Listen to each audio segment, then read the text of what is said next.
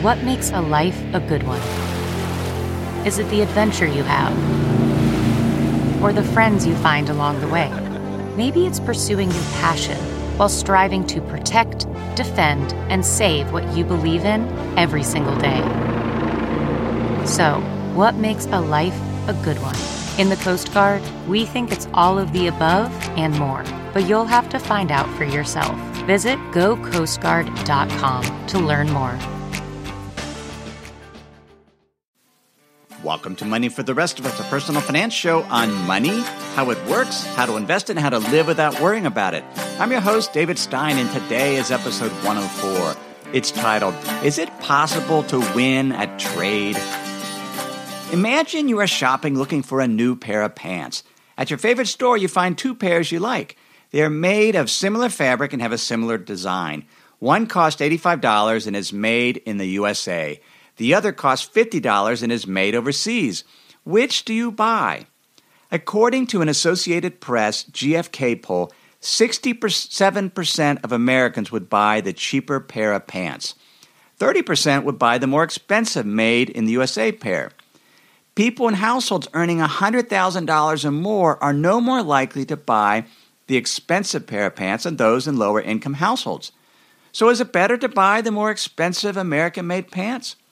That is not an easy question to answer, and it's what we're going to explore in today's episode. Last August, August twenty fifteen, presidential candidate Donald Trump in a debate said, "Our country is in serious trouble. We don't win anymore. We don't beat China in trade. We don't beat Japan with their millions and millions of cars coming into this country in trade. We can't beat Mexico at the border or in trade." How does a country win at trade? How do you even keep score? The U S ran close to an even trade balance through most of the twentieth century up until the mid nineteen seventies. That meant the value of imports roughly equaled exports. The exceptions were during and immediately following the First and Second World Wars, when the U S ran a large trade surplus. The U S adherence to the gold standard ensured the U S did not run significant trade deficits. Why is that? Under the gold standard, if the U S ran a large trade deficit with households and businesses importing more goods and services than they exported, then foreign holders of U S dollars had two choices. They could invest those dollars in the U S, or they could exchange them for their own currency at fixed exchange rates at their country's central bank. The foreign central bank could then exchange the accumulated dollars for gold at the Federal Reserve, the U S central bank, for thirty-five dollars per ounce. A large demand to convert U S dollars into gold Gold would cause the U S government's gold reserves to leave the country. The only way the U S could stop the outflow of gold was to raise interest rates so that foreign holders of its currency would want to invest in the country, rather than cash in those dollars for gold. Throughout the fifties and sixties, the supply of U S dollars rose faster than the gold supply. The primary way the dollar supply increases, as we talked about in episode ninety-four, how money is created and destroyed, the dollar supply increases through bank lending. So in the fifties and sixties, with the rise in private sector debt, the dollar supply increased. And so that puts upward pressure on the gold price, which was fixed at thirty-five dollars an ounce for dollar conversion purposes. So you had this pressure on gold price, you had some inflationary pressure, and finally that pressure got so great that in nineteen seventy-one, the U S abandoned the gold standard and allowed the dollar to freely float in value relative to gold and other currencies. This was a monumental change. And within a few years of abandoning the gold standard, the U S began to run a persistent trade deficit. That means on a net basis, U S households and businesses receive goods and services in exchange for dollars that are not backed by anything. And those dollars are primarily created out of thin air, as we learned in episode ninety-four, through the lending activity of banks. Countries send U S households, bi- businesses, real wealth in the form of goods and services in exchange for electronic digits with no intrinsic value. So by that scorecard, the U S is winning a trade. We get real wealth, real physical goods, real services, and we're essentially sending them fiat currency. This money that has no intrinsic value, that it's, it can be created out of thin air through bank lending. It's just digits. And so isn't that almost like getting something for nothing? By that token, we are winning at trade. Then why should the U S worry about a trade deficit? If we're receiving real physical wealth in exchange for money that can be created out of nothing. The problem arises because households and businesses need income in order to pay for imports, or they at least need income to qualify for bank loans so they can pay for those imports. And how do households and businesses get income? They get income when other households and businesses spend money. Every dollar spent is someone else's income. When a business spends a dollar to pay for a worker's salary, that dollar is the worker's income. And then when that worker spends that same dollar at a business to buy groceries, then that dollar becomes that business's income. So what that means is across the entire domestic economy, the total amount of income received by households and businesses in a given year equals the total amount of money spent by households and businesses.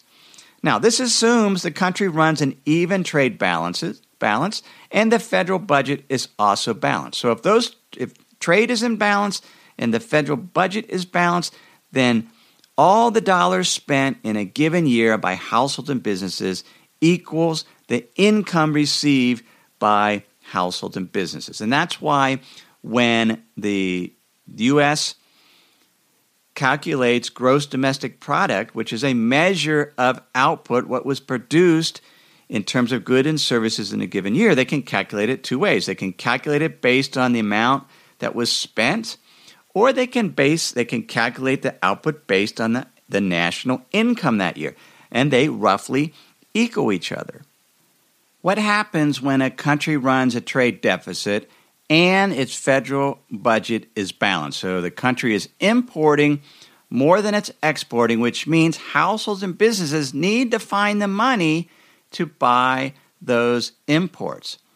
And because spending, total spending within the domestic economy by households and businesses has to equal what was received in income by households and businesses, then those businesses and households, in order to buy those imports, have to find the money. And the only way they can find the money is they can tap prior year's income that has been saved, or they can spend future year's income by borrowing money from banks that they will need to pay back at some point with interest.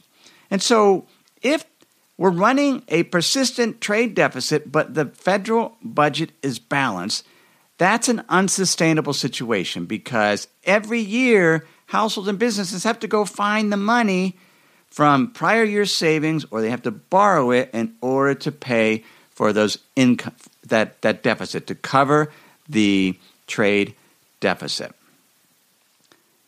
The only way a country can run a persistent trade deficit is if the federal government also runs a budget deficit.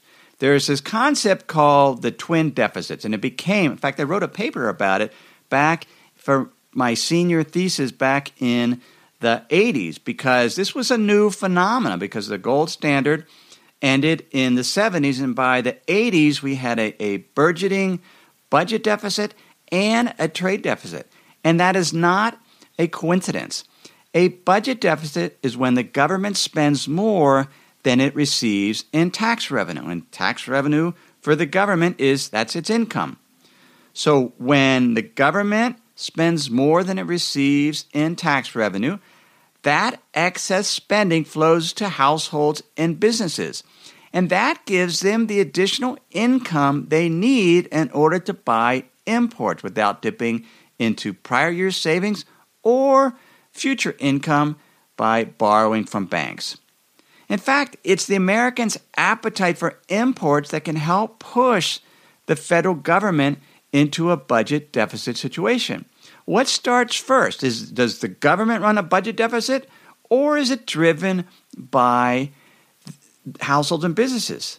Households and businesses are ultimately the one that determine budget deficits based on their actions. They are, it's a dance, but households and businesses lead the dance.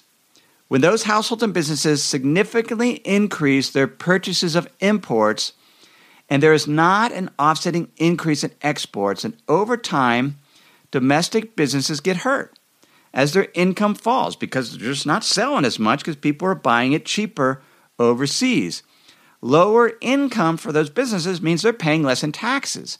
At the same time, these businesses might be laying off workers, and those employees or the former employees are then paying less in taxes, and they're also collecting unemployment benefits. The combination of lower tax revenues and a higher social safety net spending leads to a higher federal budget deficit. I talked about this in episode forty-two. All countries are insolvent. And we talked about how it's households and businesses that drive budget deficits. And they drive it primarily by their desire to save. The only way that households and businesses can save collectively is if somebody is providing those savings by running a deficit. And that typically is the federal the federal government. At the same time, the only way a country can run a persistent trade deficit is for the same reason. The federal government has to run a budget deficit. As a consumer, should you purchase then the cheaper imported pants or the more expensive pair that's made in the U S A? It's a difficult choice. Purchasing the imported pants contributes to the U S trade deficit, which in turn contributes to the federal budget deficits, and that increases the national debt. I'm not going to talk about the national debt today, but That that is that that's phenomena. The budget deficit each year results in an increase in the national debt, and the budget deficit occurs. It's an outgrowth of the trade deficit. Consumers making the choice of purchasing the cheaper pair of pants collectively over millions and millions and billions of goods. And it's also that budget deficit is a function of the desire of households and businesses to save, as I discussed in episode forty-two. But on the other hand, when we buy the cheaper import, we are trading fiat currency, currency that has no intrinsic value, and we're getting something real for it. So by that token, we're winning at trade. But in terms of a persistent trade deficit that leads to these other issues, perhaps we're losing. Let's take these principles and apply them to a different setting. In episode sixty-five, I discussed the Greek financial crisis, and I shared some statistics. In nineteen ninety-five, Greece ran an even trade balance, but beginning in nineteen ninety-nine, it started to run a current account deficit, which is primarily made up of an imports of goods and services over exports. It also includes some associated income, but a current account deficit is pretty much equivalent to a trade deficit. And so that current account deficit ballooned from four percent of gross domestic product to fifteen percent by two thousand eight. So Greece is running a huge trade deficit, and, and partly it's because interest rates fell and there was pent-up demand by Greek citizens to, to buy nice stuff, to get German car imports as well as other things. So as we've learned, when a nation imports more than its exports, it has to cover the shortfall somehow. It has to tap prior year's savings, it has to borrow money to pay it, or the government has to run a budget deficit. What happened in Greece is first, they were able to borrow for the first time. Greece, well, not for the first time, but suddenly credit became much more available. And so debt balance accelerated pretty dramatic, dramatically. But then the economy slowed.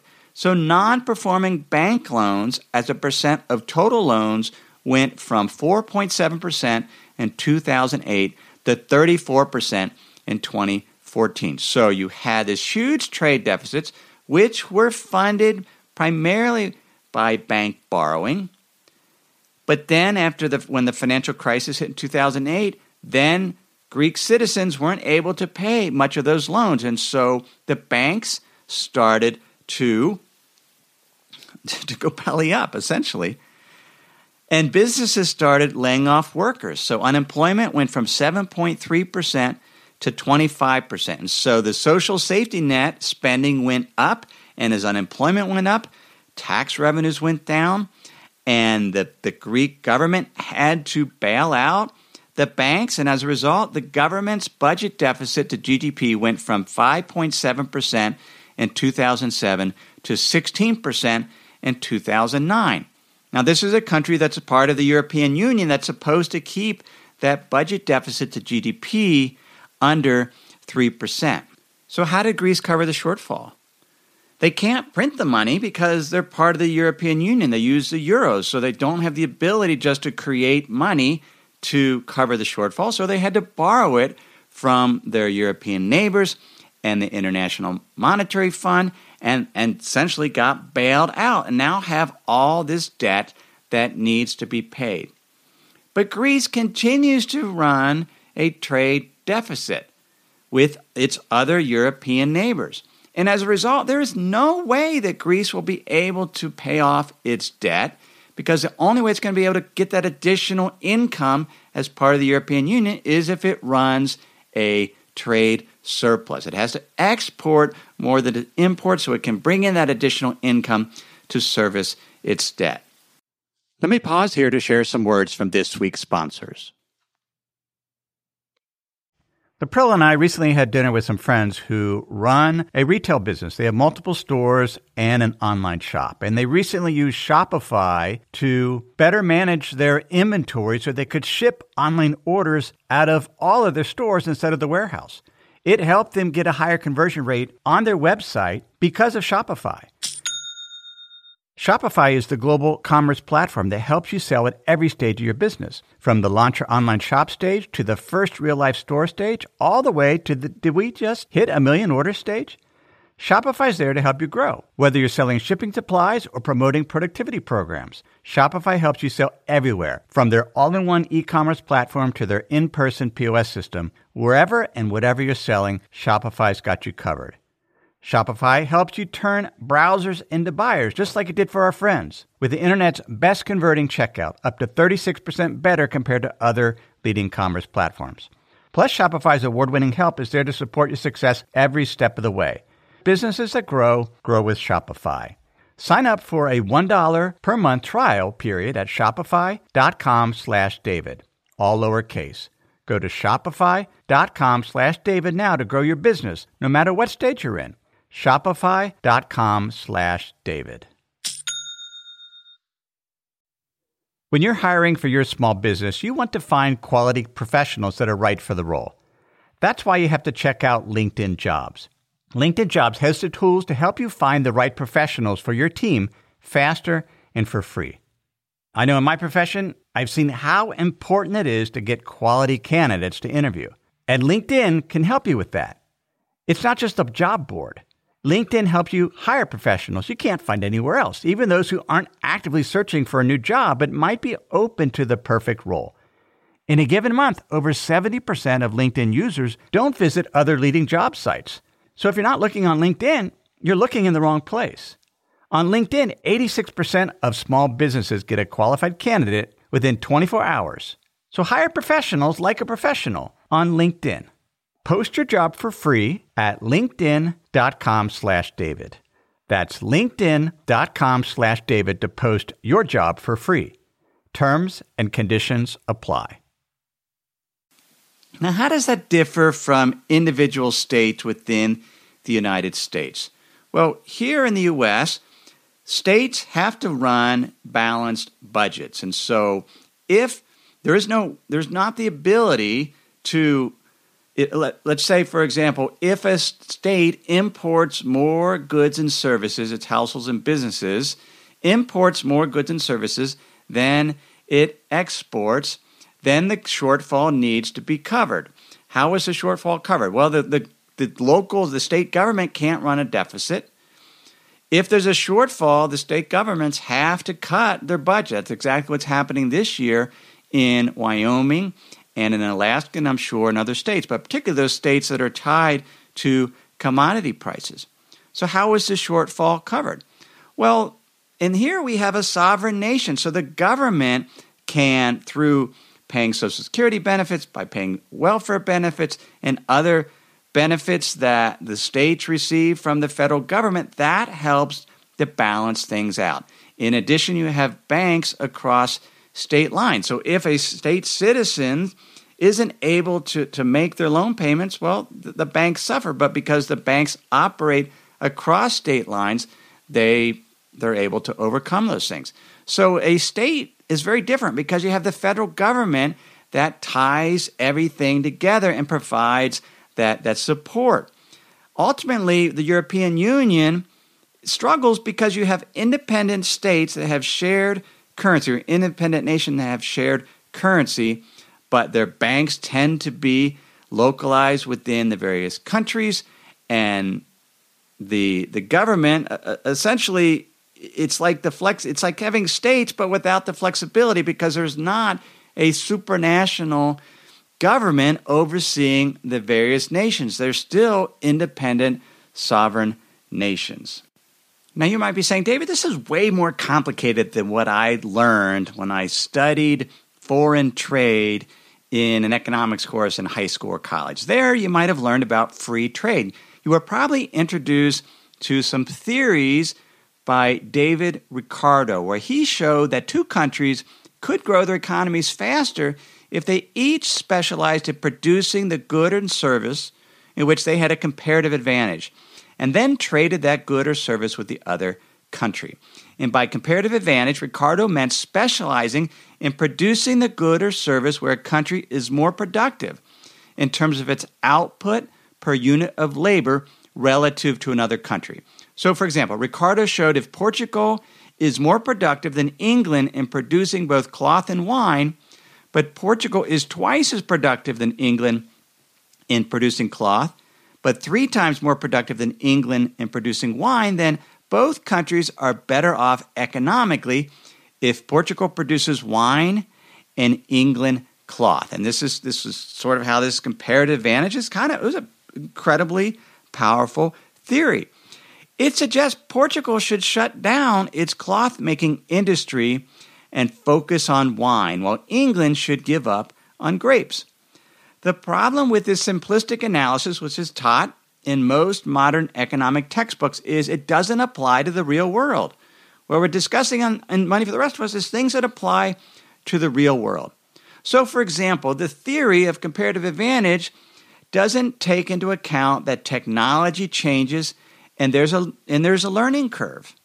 What if Portugal, instead of shutting down its cloth production, continued to incubate it and develop machines to produce cloth more rapidly, eventually becoming more productive than England in cloth making? What if consumers' tastes change and people prefer synthetic cloth and England is not as productive at making? What if the country is more productive because it degrades its environment, or simply has lower labor costs because it pays substandard wages? China is currently the world's largest lingerie producer, producing two point nine billion bras in twenty fourteen, sixty percent of the world's total, according to the consultant firm Frost and Sullivan. three hundred fifty million of those bras were made in Guarao, G U R A O, I don't know how to say that, a town in southern province of Guangdong. Local officials call it the town of underwear, according to a recent article in The Economist.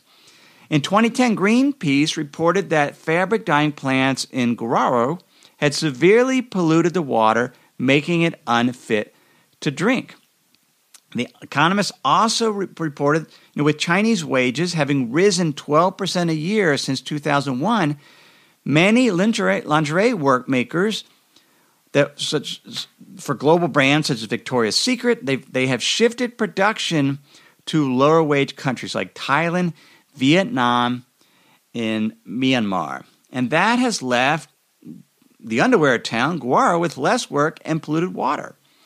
Factories in Guarao are hoping to compete by increasing productivity through technological upgrades of their plants. They want to rely more on machines and less on people if they can attract the needed capital investment. But the town is suffering because they specialize in underwear. Economist James K. Galbraith, in his book The Predator State, in a chapter titled There Is No Such Thing as Free Trade, points out another problem with simplistic free trade assumptions. Quote, given three countries and three commodities, it's not obvious that each country will only be the relatively most efficient producer of exactly one good. And then what? Does, does the country that has no comparative advantage produce nothing? Does it refuse to trade? If its comparative advantage lies in exporting labor and closing up shop, is this acceptable? The textbooks do not say. The actual world has two hundred twenty countries and thousands of distinct commodities. In this world, the one we actually live in, that calculation of comparative advantage is intractable. Rather than specialize in a narrow bundle of products and services, countries and regions are better off diversifying. Galbraith points out that countries who, due to climate and its history, produce bananas, coffees, and cocoa, and little else, are invariably poor. Why is that? Because prices for those goods are extremely sensitive to supply. When supply increases, worldwide prices fall, reducing incomes for those countries. Countries that are heavy exporters of oil have learned this lesson recently. The second reason countries whose primary exports are agricultural commodities stay poor is good land and water are in limited supply, so these countries can't expand production indefinitely, which means they need to diversify their economic exports even if they don't have a comparative advantage. Countries who diversify their economic exports are better able to withstand economic shocks, including when demand for products falls due to changes in fashion and technology. So what do we do with all this information? Do we? Which pair of pants do we buy? Well, if you're in Greece, you should probably buy the pants and clothes made in Greece, because there the trade deficit needs to be narrowed. It gets, it needs to move over to a trade surplus, because that's the only way Greece will be able to pay off its debt. If you live in a country that has currency sovereignty, where your federal government controls the currency, you have the ability to print money, the government can run a budget deficit indefinitely and a trade deficit indefinitely, there you have more flexibility. Perhaps then you buy the foreign pair of pants because it's cheaper, but recognize by buying the domestic clothes and the domestic goods and services, you can diversify your economy, you strengthen your own economy, you build your own jobs. And sometimes when you're buying the cheaper foreign good, it's because they've cut corners in terms of environmental degra- degradation, in terms of substandard wages.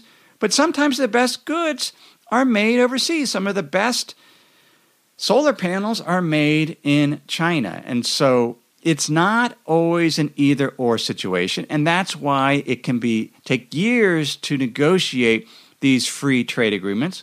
Trade is never free. There's always conditions and tariffs, oftentimes to protect industries within a country as they incubate them, as they try to work up the technology and the learning code, the learning curve, so they have a, a diversified manufacturing and economic base.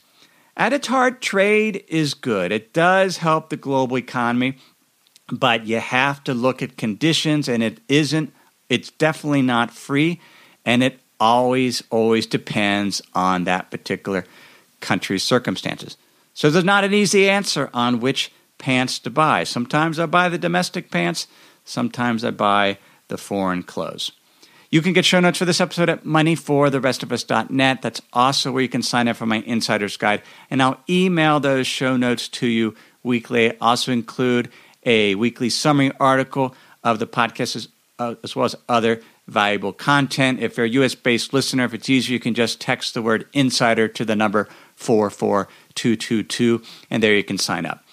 If you would like additional help with your investing, additional guidance, help setting your long-term asset allocation, help understanding what's going on with the economy, what's going on with valuations, how to adjust that allocation based on regime changes and based on economic recessions and should you reduce risk? When should you potentially increase risk? If you are like an investment mentor so that you can ask questions and get answers, you can get that at the Money for the Rest of Us Hub. I run that premium membership site just for a small subset of listeners to Money for the Rest of Us, those that want a little more help and guidance. You can get more information on that at money for the rest of us hub dot com. It's something you can try for a couple months to see if you like it. You can pay a monthly fee, or if you want to get fifteen percent off the monthly rate, you can get pay for an annual fee. And if you don't like it, after thirty days, I'll refund your money. And that is at money for the rest of us hub dot com. Everything I've shared with you in this episode has been for general education only. I've not considered your specific risk profile. I've not provided investment guidance at all. This is simply general education on money, investing, and the economy. Have a great week.